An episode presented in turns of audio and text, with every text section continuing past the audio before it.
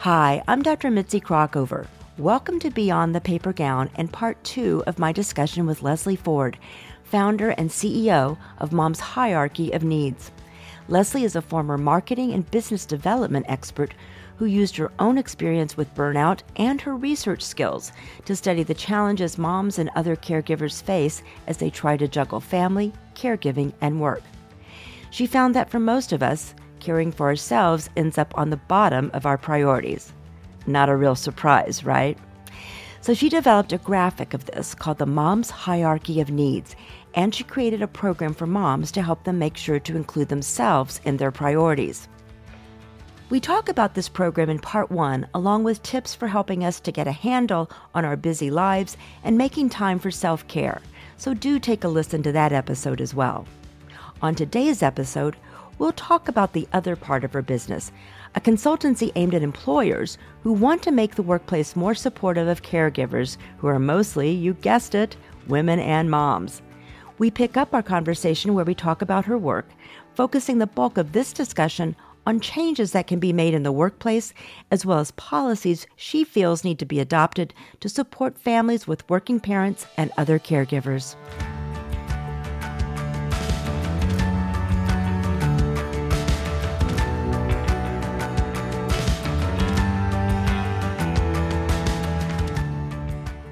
On the mom side, my focus is really motivation, education, and activation.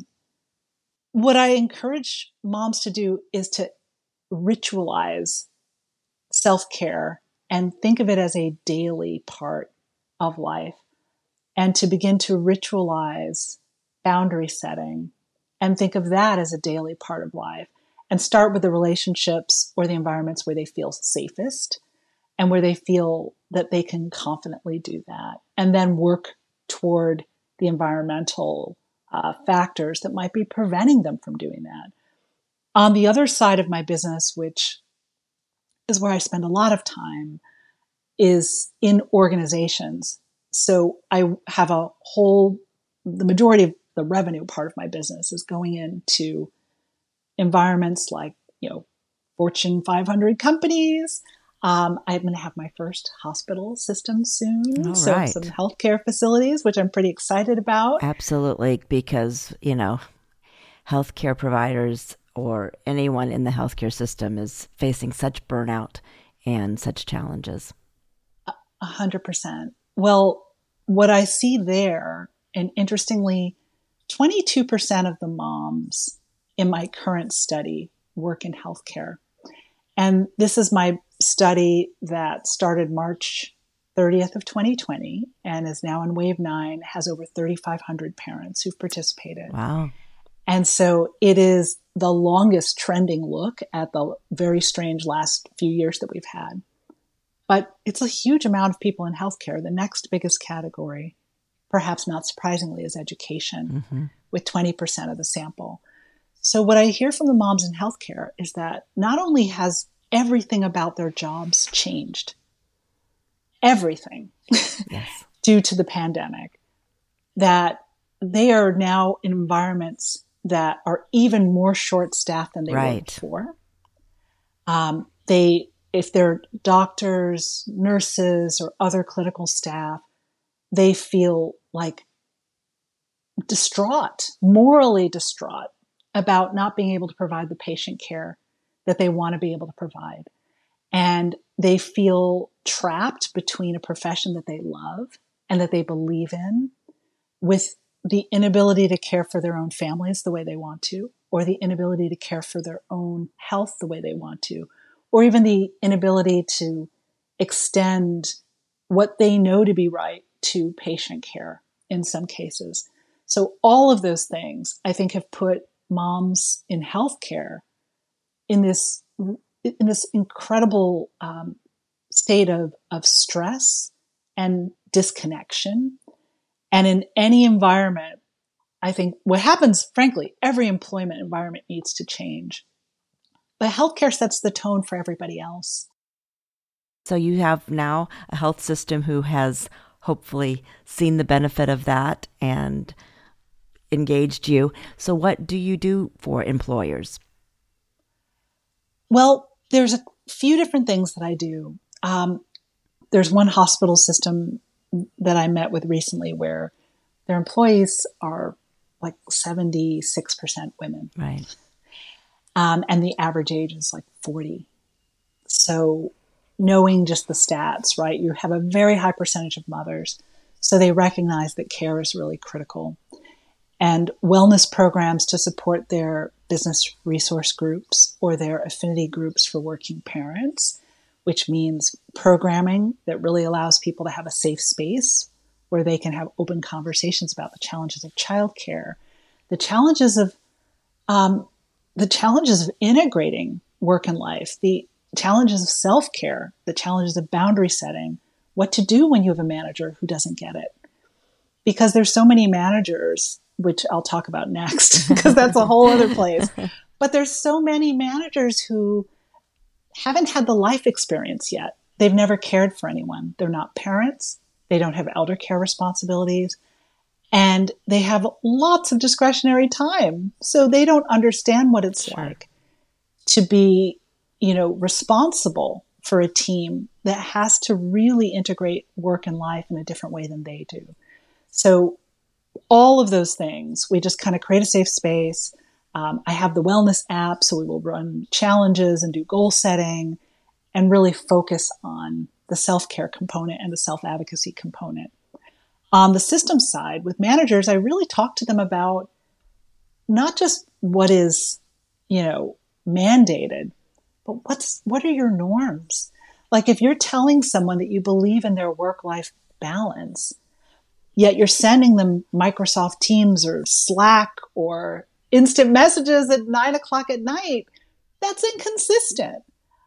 And what's going to happen is the mom at nine o'clock at night or 10 o'clock at night, she's still doing a hundred other things, right? She's trying to get her kids to bed. She's trying to like organize, sure. clean up because, you know, disproportionately every study, not just mine, globally, right. um, women do twice as much childcare and twice as much household work when partnered to a male. So she's doing all those things. You've sent out this really fantastic assignment she's still going to break herself in half and respond to it at like 11, but she's going to respond to it after everybody else on the team has responded to it. And then six months later, she's not going to get promoted and she won't know why. And that's what managers can do differently. They can schedule send their messages to create equitable access to those plum assignments. Managers can ask people how they're doing emotionally, not just how they're doing with the work or how the to do list is going, but a lot of the challenges people face, you know, I've had people on my teams, I've managed a lot of people over the years. I've had people who are depressed, I've had people who are bipolar, I've had people with terminally ill spouses, I've had people with high risk pregnancies. And I've like honored that they would confide these things into me because they knew that I cared. And I ask them how they're doing. And I and if you don't have a one-on-one meeting with your team, they'll never tell you these things. These are so personal. They need to have space to do it. So I tell managers to create that space, to look at equitable meeting times. Like, please don't schedule meetings at 8 and 9 a.m. when most people are still dealing with childcare issues or possibly even elder care issues. Please don't consider the happy hour as the mandated team event because if you have small children, you don't want to go to happy hour. You don't want to go to that late night event. Or you might want to, but it's going to cause so much havoc in your household that, you know, you don't want to be forced to make that choice. So leaders and workshops for leaders on how to be equitable, transparent, and thoughtful of parents and caregivers with how they assign work is a critical part of what I do because even the most Jedi level boundary setting parent when they meet with a manager or an infrastructure that doesn't value caregiving or understand what caregivers need, you know, then it, it doesn't matter. If you get the hairy eyeball because you have to go pick up your kids, then it doesn't matter what the policy says.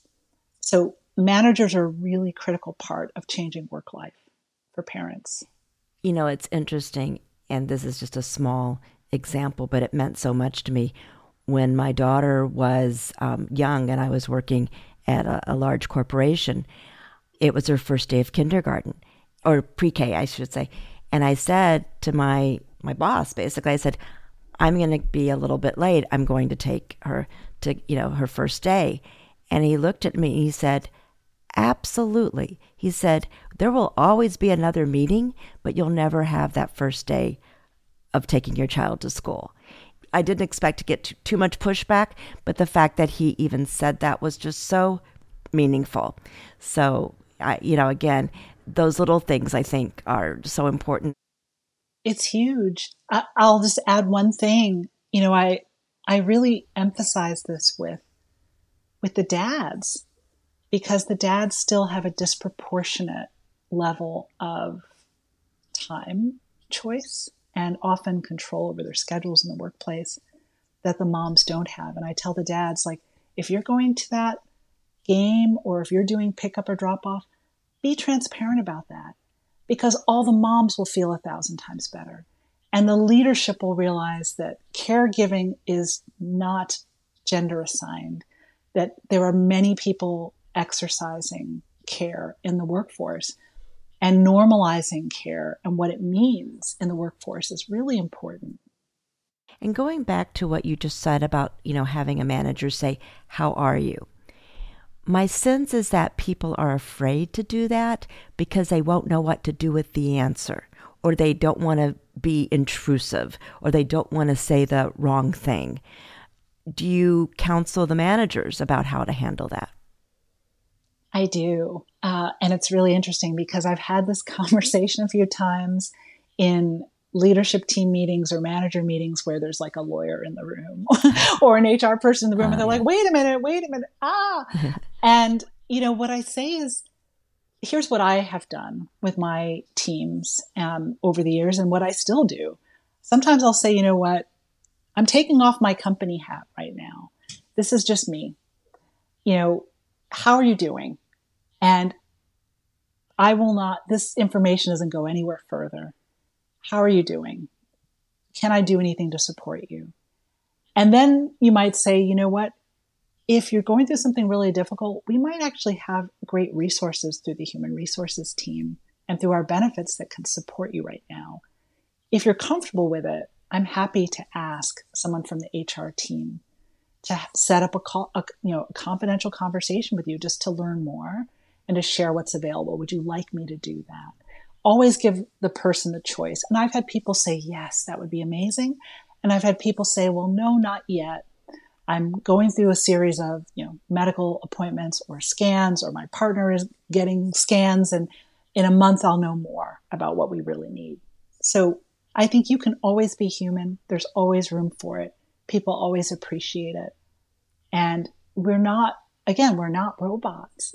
I mean, that's what makes work meaningful and enjoyable that you get to build these relationships with people. So I'm a huge proponent of allowing people to have that space and then giving them agency over how you would like to act, how they would like you to act on that information, or if they don't want you to act on that information. But it, you know, I think just having that question asked tells them that if at some point in time they do want help or support, you're willing to do that. Absolutely. And there's a huge mental health crisis. Absolutely. Right now. Yes. And I see it in my data. And people in the workforce, managers, workers, everyone is seeing it surface and bubble up in different ways. And being able to assess our people doing well? Are they at a breaking point? Do they need more support? That may not have been something a manager would have thought about even 10 years ago. But that side of leadership, I think, is really important now. There are times that people need kind of a bridge or a path to kind of take them from a really difficult place to a better place. And employers already are supporting they're paying for the health insurance. They're supporting the healthcare costs. In many cases, they're helping to subsidize childcare or elder care costs at some level. So they're a stakeholder and they can be an ally in this process for people. Absolutely. You know, um, I'm a board member of the Black Women's Health Imperative, and they have done a lot of work uh, to focus on the workplace. And you might think, why? You know, what does health and work have to do with it? And you've certainly uh, alluded to that as well. And for Black women, one of the, you know, biggest places of stress is the workplace. And we saw during the pandemic that there felt like it, it was felt like there was a relief in actually working at home um, as opposed to going to work. Why is that important? Again, you've talked about this. The stress effects on health are significant, and we see that borne out. And so, not to make this a commercial for that, but they are working on a on a, a workplace uh, focus on just looking at fair work, right? But mm-hmm. it also involves policy, and so you've really talked about you know so many things that are not in the individual's control that we need some systemic changes. So, talk a little bit about your work in that and where you think we need to go. Absolutely. And I'm glad that you shared that and kind of raised it in that way because when you look at Black women's health or when you look at other underestimated groups or, or underrepresented groups, bound, even if you're a very good boundary setter, your boundaries may not be respected or your boundaries may not be seen. And that inevitably puts people in this place of choice. Like, you know, do I stay in this really toxic environment or unpsychologically safe environment? Or do I jeopardize my earnings and my income and my family's security? And it's an untenable choice for people to make and one that many people can't make. So they stay kind of locked in indecision and, and regret right. working in environments that are that are miserable. But there's four pillars that emerged in my research pretty early on. One, psychological safety. And that is, you know, table stakes. You have to create an environment where at all levels you know, and this is what I encourage leaders to do and managers model vulnerability. If you're having a bad day, say you're having a bad day. You don't have to tell people the details if that doesn't feel comfortable for you. But if you've had a bad day, then I can tell you everyone else on your team That's is right. suddenly going to feel permitted that they can have a bad day and they can talk about it. And that's okay. Um, allowing people to make mistakes in their work. You know, the checks and balances have to be there, but you have to give people room to be human, to make errors, to recover from errors, to feel like it's a psychologically safe place. The second big one is flexibility. And what drives me crazy is that flexibility has started to become synonymous with um, remote work. And that's one type of flexibility. But as you well know, right, there's people right now in labs, in hospitals, in grocery stores, in banks who cannot work from home and do not have remote home uh, work choice. But any job, even if it is not remote, although for moms, remote is magical, right? Moms want not to go into the office every day. And I would say most people want not to go into the office every day. Exactly. So I'll tell people, uh, manager people, like, hey, can you strip out some of the location centric work?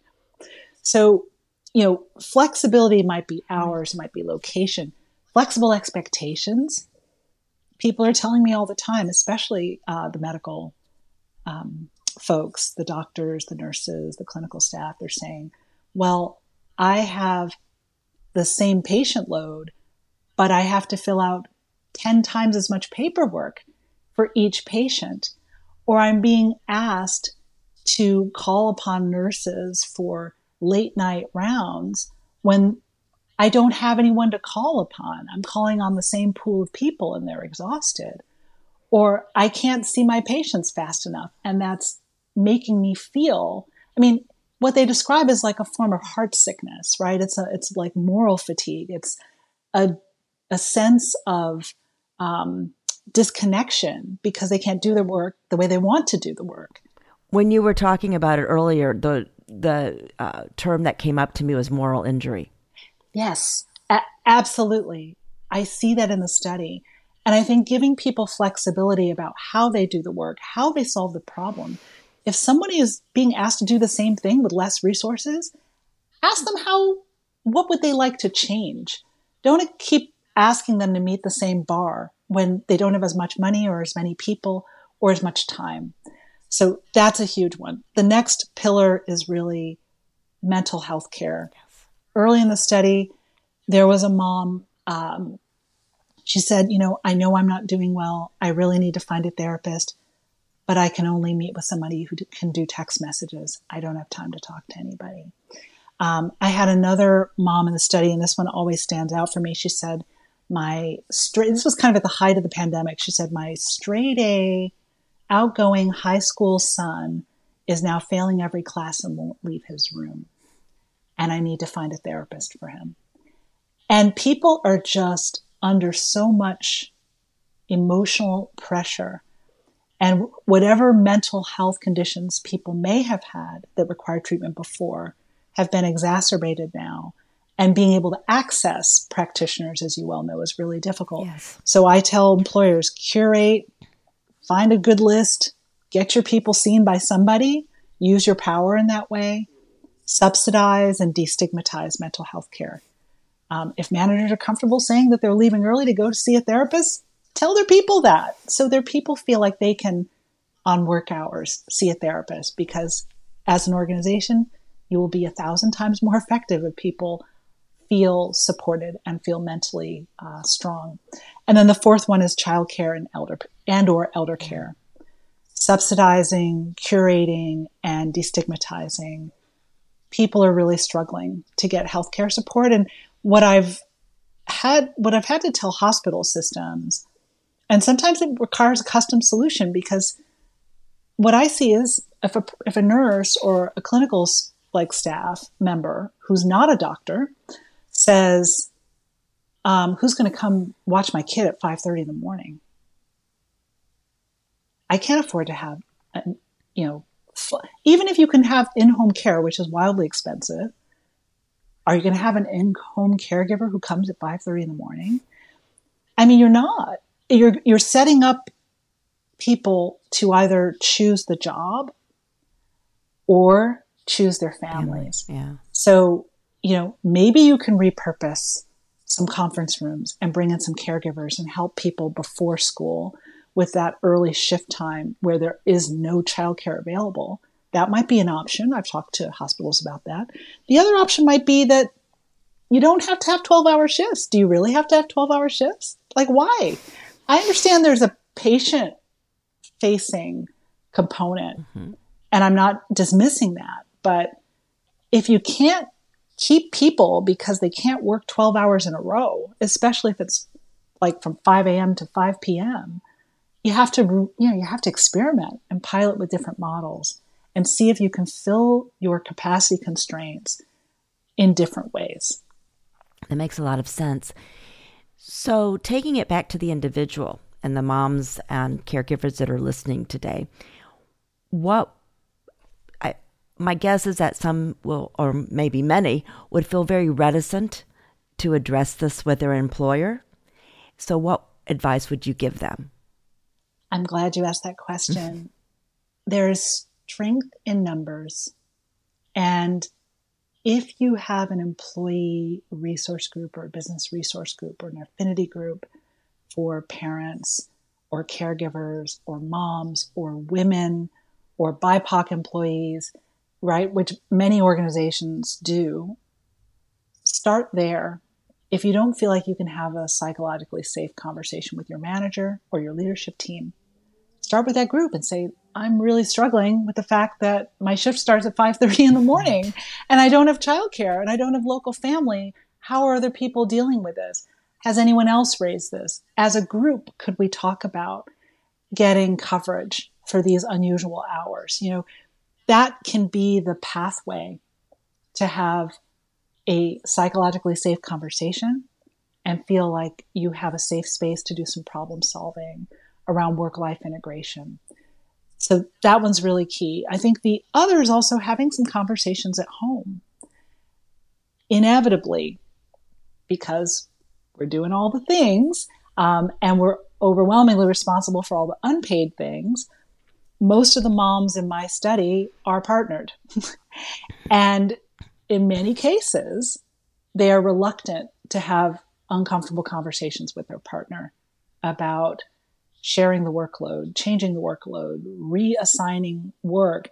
And at every stage of our kids' lives, they need different things. And it becomes cognitively much more demanding as they get older and much more complicated as they get into school and then they have activities. But, you know, you can't just set it and forget it with your household setup. You have to revisit your support every time your workload changes. So that includes your partner. I say outsource, spouse source, or eliminate. um, if you cannot spouse that. source and you cannot outsource, and you do not have grandparent care or local family or neighbors that you can do some swaps with, then you know consider eliminating things from your list. Consider saying no, or consider saying no for a season. All of those things, I think, are within some degree of control to improve daily life. And if you're really struggling, as I tell people, because I see that people are really struggling, like have a conversation with it with some somebody, even if you don't have a paid therapist, somebody you trust, a close friend, a family member, um, maybe it's your journal. But if you're not doing well, have conversations with people that you're not doing well, where you feel psychologically safe to do so and start to look at the tweaks that need to happen. Look at the friction points in your day. I tell people this all the time too. Where do you feel the most miserable, right? Is it the is it the meltdown, the witching hour after a certain time right. when the kids are hungry and they haven't had dinner yet or they have to go to bed or is it early mornings that are a complete mess? Or is it Saturdays where you are so exhausted, but there's like soccer and all of these things that have to happen? Whatever those friction points are, you know what they are because they happen all the time. Document them. Think about a different way to do them. Like, does my kid have to be in five different activities? Could I have a conversation with my kid that says maybe two activities every season, or you pick the two you really care about? Or does my partner have to sleep in while I lug the kids to? No, my partner does not have to sleep in. So, whatever that is, right? Start to have those problem solving conversations. It dawns on me that one of the other challenges I think for many of us is the guilt. The guilt about saying no, the guilt about having not being there for the game. So, do you have a uh, do you have an antidote for that? oh, yes. Oh, the guilt. The guilt is my daughter just um, this was last week she says She's nine, by the way. She just oh. turned nine. You never have any time. You never have any time for us, mom. Oh. of course, I like you know my heart sank into the floor, um, but I had to ask her what she meant by that, and then I had to kind of reframe it a little bit for her and for myself. I said, you know, sometimes you're asking me a question, you want something from mommy, but it's you know, you just came home you want me to do something. You want me to get the next Warriors book for you. and it's, you know, it's 430. And in the olden days, before 19, you know, before 2020, I would have been at the office and you wouldn't have seen me and we wouldn't have had that conversation at 430. But now I'm working at home most of the time. So you're actually seeing me more, but you're you're running into the fact that I'm not available at all times because this is the kind of thing I do and this is the work I do. And so we had a good discussion about it. I don't know if I changed her mind or changed her perception because she's nine and very headstrong, but that was a conversation that I had to have with her that helped me express my concern, helped me express how I'm protecting family time for both kids and for the family, and hopefully reframe it a little bit, maybe for her and certainly for myself.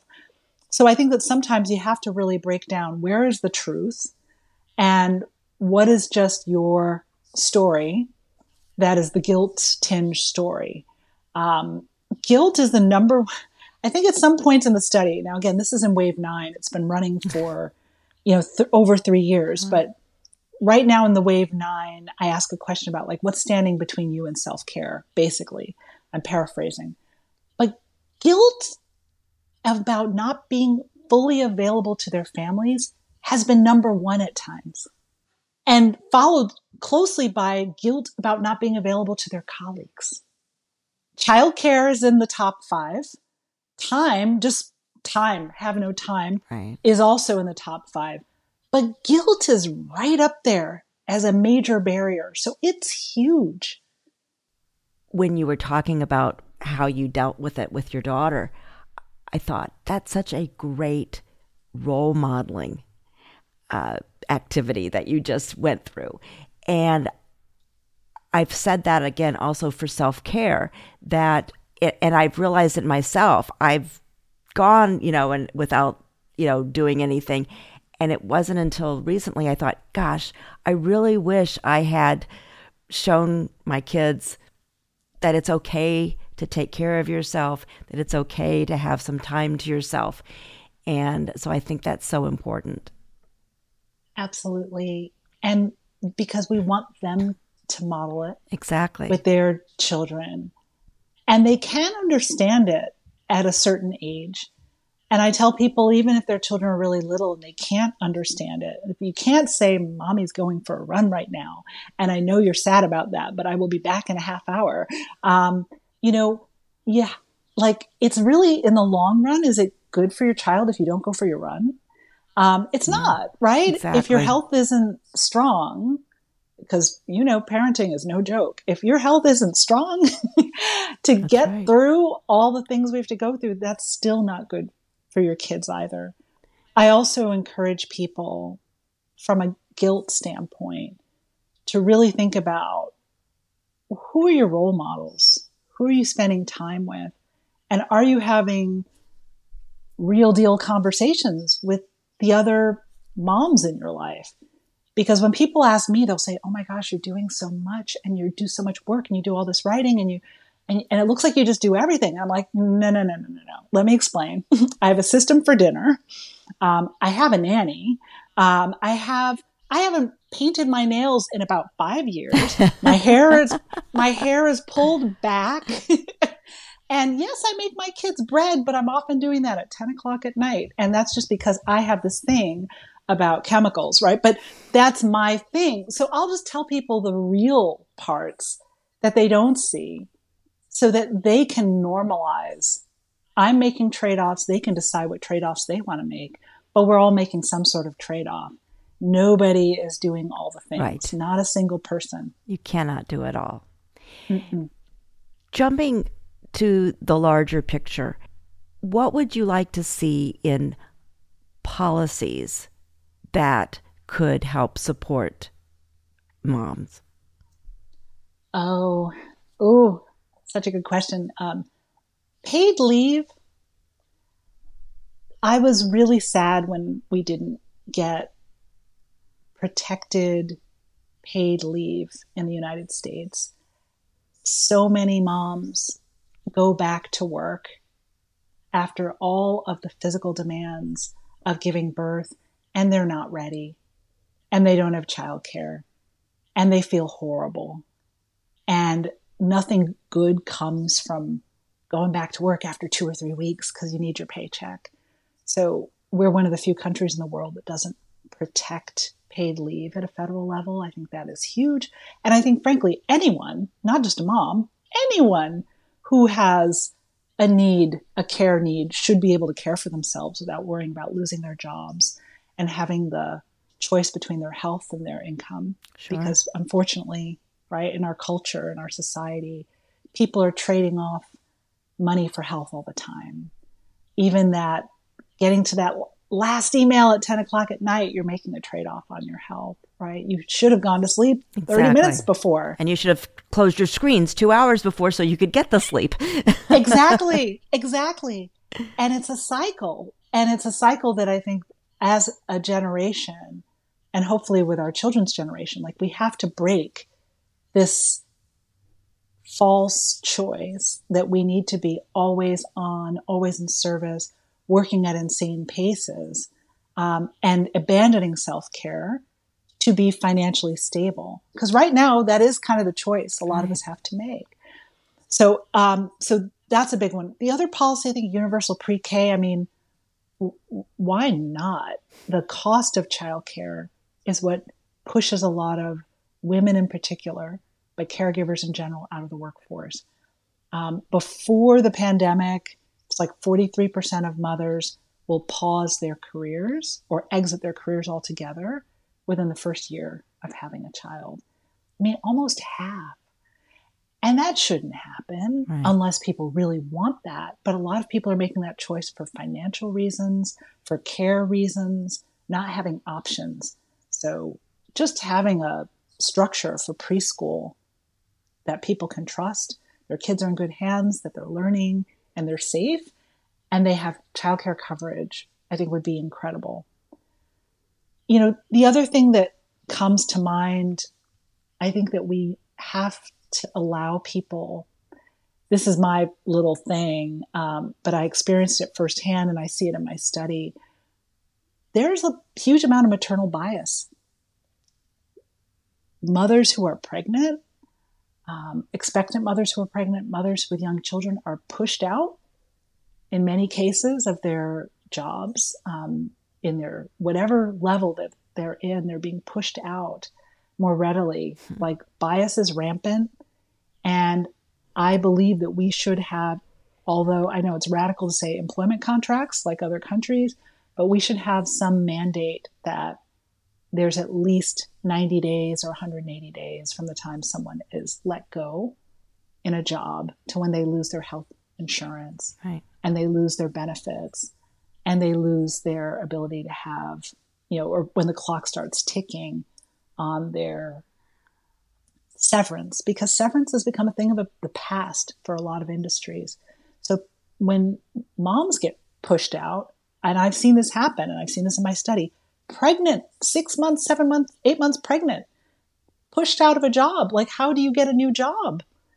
How easy is that? It's not easy. Mm-mm. What does that do to your family if you don't have savings or generational wealth? Like, it it doesn't bode well for families when that happens. So those are the types of supports I would love to see put in place.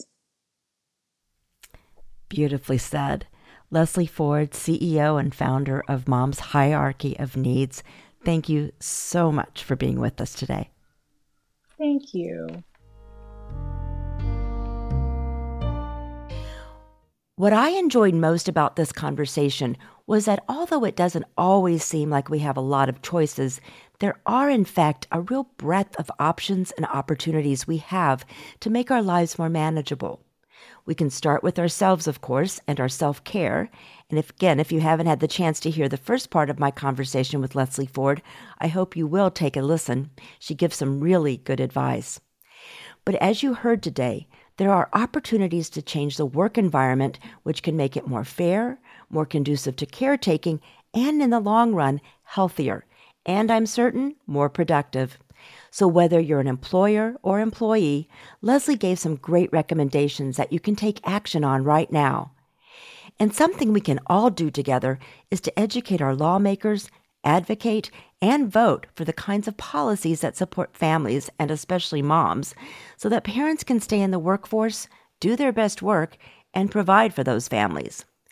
And if you're interested in learning more about mom's hierarchy of needs, we'll post the information in our podcast notes. And Leslie is offering a discount to our listeners for a limited time. We'll put information about that in the notes as well.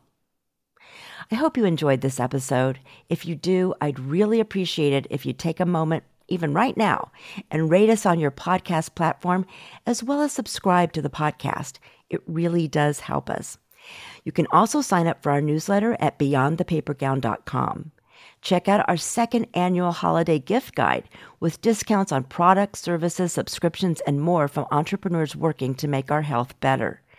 And there are some great self care products you won't want to miss. And of course, you can follow us on Facebook, Instagram, YouTube, and LinkedIn. Thanks for listening and take good care.